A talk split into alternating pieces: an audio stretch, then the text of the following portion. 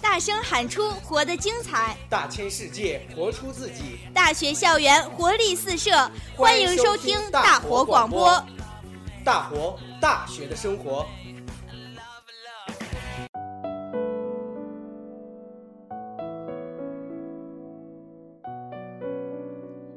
声音的交流，文字的传情达意，如诗如画的年华里，那段奇异的新的历程，能否让你想起曾经的自己？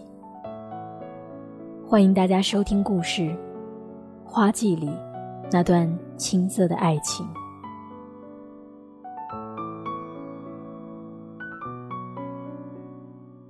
夜色朦胧。时而习惯的打开了收音机，房间里传来父母的争吵声，接下来就是锅碗瓢盆的杂乱曲。时而已记不起这是什么时候开始的了。十六岁了，时而很想过幸福的生活，时而开始喜欢起在寂静的深夜里听广播，广播里会放很多扣人心弦的歌，听着会让人忘记现实的烦恼。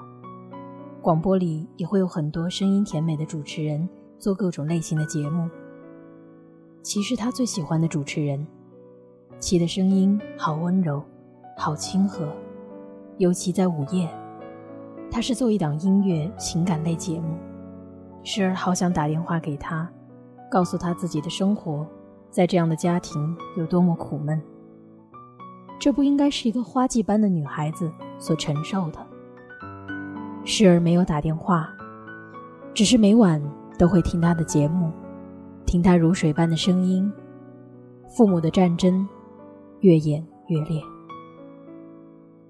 火辣的夏天就要到了，时而要面临中考了。可是家庭的裂痕却让他没有心情去备考。只是齐的节目成为他每晚的必修课，听到他的声音，时而会感觉。很安心。时而决定写信给齐，告诉他自己的遭遇。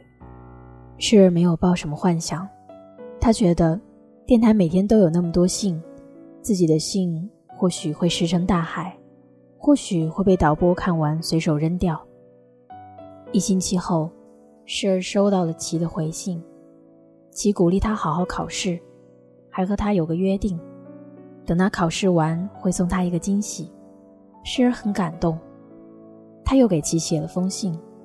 这次琪只是回答了短短的几句话：“好好考试，记住我们的约定。”时而努力的用剩下很短的时间洗起了书。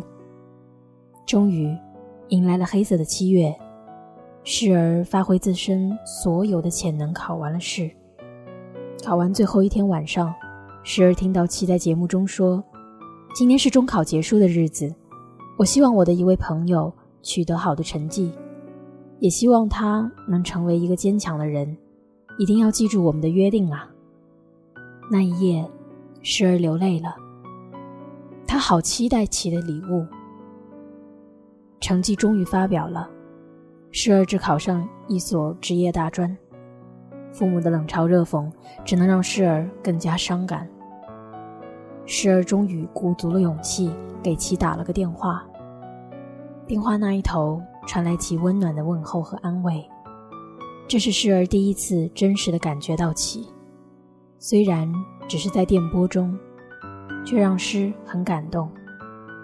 其让诗偷偷的把电话留给导播。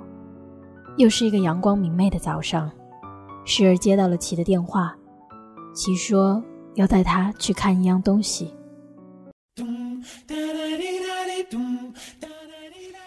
大声喊出活得精彩，大千世界活出自己，大学校园活力四射，欢迎收听大活广播，大活大学的生活。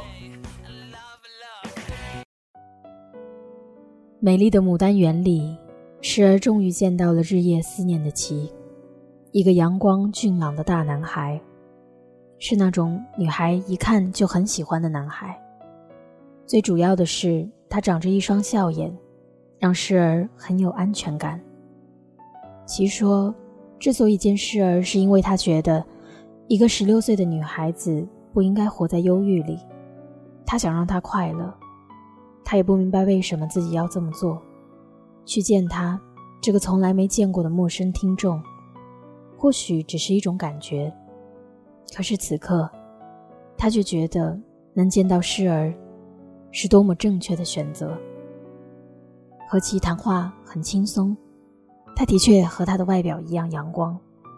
时而知道了，其原来是一个在读的大学生，做 DJ 只是利用课余时间锻炼自己。那你要给我的惊喜呢？时而轻轻地问。期待他来到一面墙下，看见墙上的常青藤了吗？它们那么顽强地向上生长着，就算寒冷侵袭它们，依然墨绿。我希望你也一样，不管环境怎样恶劣，都要保持一颗快乐的心，努力就会得到幸福，因为我们都年轻。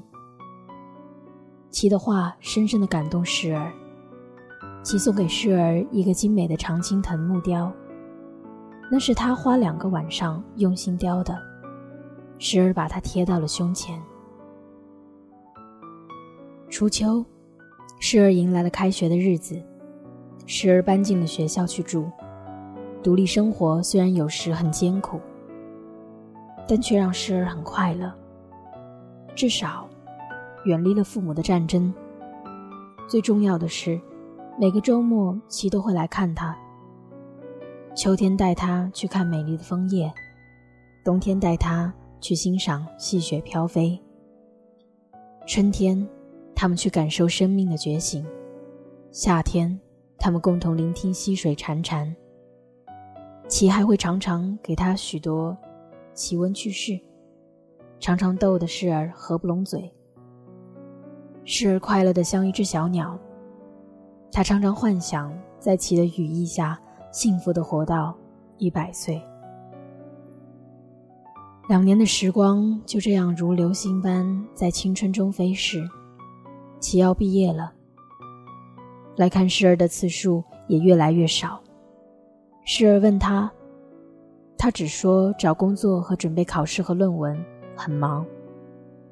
那一天。其突然在节目里宣布他要去广州，这是他最后一期节目了。时而发疯似的打电话给他，其只是在电话里淡淡的回答诗，说世上没有不散的宴席。他会永远记住诗儿这个多愁善感的女孩，希望她永远幸福。从此，诗儿再也没有其的消息。多年以后，诗儿拿出那个精美的常青藤雕刻，心里泛起一丝苦涩。